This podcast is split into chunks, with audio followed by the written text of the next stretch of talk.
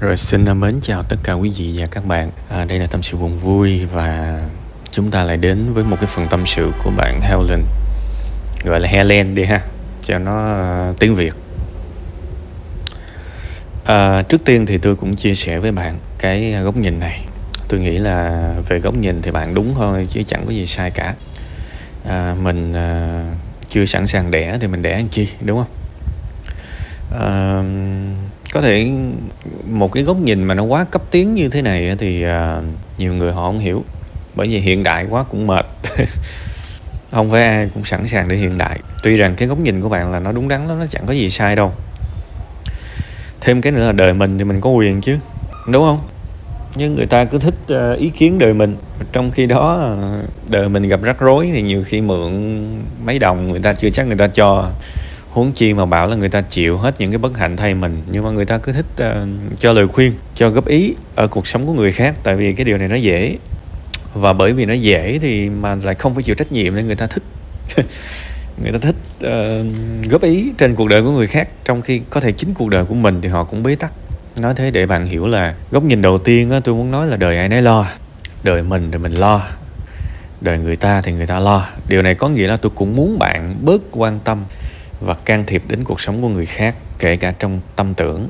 Họ đẻ mà họ không có nuôi được thì đó là chuyện của họ. Cái này chẳng phải là máu lạnh hay là sắt đá hay là vô tình gì đâu tại vì chỉ đơn giản là cái việc là bạn cần bảo vệ những nguồn năng lượng của bạn. Ờ, ok bạn thấy là họ sinh nhiều và họ có những cái bi kịch trong đời họ có những chuyện buồn nhưng mà cái cái sự lo lắng kiểu lấn cấn của bạn cũng có giúp ích được cái gì đâu. Thì chia bằng bạn không buồn mà đời họ vẫn vậy, vẫn tốt hơn là bạn buồn mà đời họ vẫn vậy. Bạn hiểu ý tôi không? Nên cái cái đầu tiên là đời anh ấy lo. Và theo cái chiều ngược lại, đời bạn thì bạn cũng lo. Họ nói gì bạn bạn chỉ đơn giản ừ đó là một thông tin. Cái việc xem một cái điều gì đó mà mình nghe trong lỗ tai của mình là một thông tin thay vì là một cái điều gì đó nặng về cảm xúc. Phân định được hai cái này, nó nó rất là quan trọng, nó rất là hệ trọng. Xét trong bối cảnh hạnh phúc của mỗi con người ví dụ một người nào đó bảo là mày tồi lắm. Thì nếu mà mình xem à đây là một cái câu nói nặng về xúc cảm thì mình khổ lắm. Tức là mình đang mở tan hóa trái tim của mình ra. Cho người ta muốn vào người ta quậy phá người ta làm gì người ta làm. Thì không nên. Nhưng mà nếu mình mình tư duy theo cái hướng là uh, đây là một thông tin thôi. Một thông tin đơn thuần thôi. Thì mình sẽ nhìn nó và mình check lại mình double check lại, mình double double check lại, mình double double double check lại nữa, thì mình sẽ có một kết luận. Và khi mình dám nhìn một cái thông tin mình đào sâu tới tận cùng, mình sẽ thừa sức hiểu là cái thông tin này nó đúng hay nó sai. Thì khi mà mình đã thông qua những cái quá trình sàng lọc và mình thấy thông tin này nó không đúng, thì mình sẽ không bị tổn thương, ha. Nên, cái điều đầu tiên tôi nói bạn là, mạnh ai, thân ai, đời ai người nấy lo lo xong thân mình đi rồi hãy qua mà lo dùm cuộc sống của người ta. À, giống như cái người nghèo á thì bây giờ có muốn giúp người khác về khía cạnh tài chính cũng đâu có giúp được. Cùng lắm giúp mấy trăm ngàn thôi mấy triệu thôi chứ bây giờ bảo là trời ơi có đứa bé này nó mồ côi tội quá bây giờ mình muốn cu mang nó tới 18 tuổi sao các bạn cu mang nổi? Hoặc là ừ người này đang bệnh hoạn nè cần mấy trăm triệu để mà mổ chẳng hạn. Các bạn không lo nổi thì các bạn cũng chỉ rủ một chút lòng thương thôi chứ các bạn có giúp được cái gì đâu. Ít nhất là về mặt tài chính thì các bạn không giúp được. Các bạn phải thực sự giàu có, các bạn mới lo được mấy cái chuyện này. Thì cái xuất phát vẫn là mình lo được cho mình và mình phải thịnh vượng cái đã là mình mới bao đồng được. Cái bao đồng nó cũng hay lắm các bạn, nhưng mà mình phải có cái lực mình mới bao đồng được. Còn nếu mà mình lo thân mình chưa xong mà mình bao đồng thì cũng chẳng giúp ích được gì hết. Mất thời gian năng lượng. Ha, chuyện nào ra chuyện đó nha chứ không phải là tôi kêu các bạn sống máu lạnh hay là sắt đá đâu nhưng mà cũng phải biết nhìn mình coi coi chuyện mình giải quyết xong chưa. Nên nếu mà chuyện mình giải quyết chưa xong thì thôi đời ấy lo trước ha. Cái thứ hai tôi muốn nói á, về cái áp lực sinh con á, 28 tuổi rồi. Thì cái mà tôi sợ nhất á, là chồng bạn không có nhìn cùng quan điểm với bạn là cái tôi sợ nhất đúng không? Chứ mà chồng bạn có cùng góc nhìn với bạn thì ok vui rồi vui thứ nhất là cuộc sống này không thể nào bắt tất cả mọi người ờ, nhìn giống mình được. Vô lý, đúng không? Bắt mấy bà dì, bắt má chồng, má ruột, bắt này nọ đồ. Rồi hàng xóm, dì dượng cô dì thím, chú bác đồ nhìn giống mình thì không được, khó. Nhưng điều quan trọng là cái người quan trọng nhất nhìn giống mình là hạnh phúc rồi. Sống nhiều khi mình cũng cần một cái sự tương đối thôi. Cái người quan trọng nhất mà đồng ý với mình thì ok rồi ha. Là vui rồi các bạn là vui rồi đó. Bây giờ cả thế giới nhìn khác mình mà chồng mình nhìn giống mình hạnh phúc quá đi. Chẳng có gì phải chẳng có gì phải buồn rầu hay là bực bội đây cả. Thiệt. Và nếu mà bạn muốn nghe một cái giải pháp sáng tạo thì tôi tôi cũng chợt tôi nghĩ ra. Thì nếu mà các bạn nhà các bạn có điều kiện thì các bạn có thể đi trữ đông trứng mà.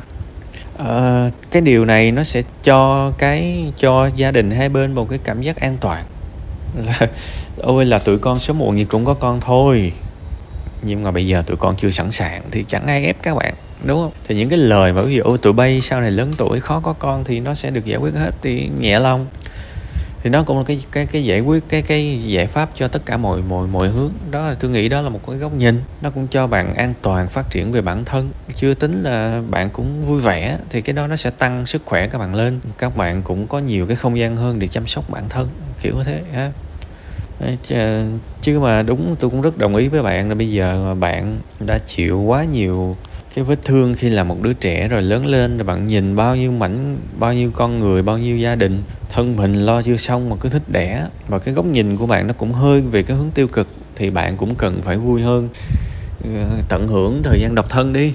Ờ, lộn, tận hưởng thời gian chưa có con đi kiểu vợ chồng son đi, đó. Thì khi nào sung đã hết rồi thì đẻ cũng được, đó. Ha, thì cái này tôi đồng tình thôi. Thì đó là ba cái góc nhìn của tôi về cái câu chuyện của bạn. Tôi cho rằng nếu mà bình tâm suy nghĩ thì nó có cách hết á. Điều quan trọng là thu xếp lại, giải quyết lại, ha. Và cũng phải sống theo ý mình thôi, tại vì đời mình mà. Tôi nói rồi, kể cả mình khổ thì cũng không có ai khổ giùm mình được. Cái này nè, tôi nói cho các bạn biết nha khi các bạn khổ thì cùng lắm các bạn rủ người khác khổ chung thôi. Thiệt. Chứ mà người khác có muốn cũng không thể nào khổ dùm các bạn được. Theo cái kiểu là ai đó gánh dùm cái đau khổ, mình sẽ không khổ bằng. Mình sẽ hết khổ thì không có đâu, ha. Bây giờ đẻ đứa con ra mà nghèo, mà bực bội, tức giận vì tại mày mà tao không còn vui vẻ như trước nữa, thì bây giờ cái khổ kiểu đó thì ai mà gánh giùm mình được đâu. Cùng lắm là rủ bà con ba mẹ hai bên vô khổ chung thôi. Nhưng mà cũng không có ai mà lãnh cái khổ giùm nhau được nên cũng phải cân nhắc. Nên thôi cứ ưu tiên sống theo mình trước đi ha. Bởi mình khổ không có ai chịu giùm được đâu. Đó, đó là góc nhìn thực tế nha.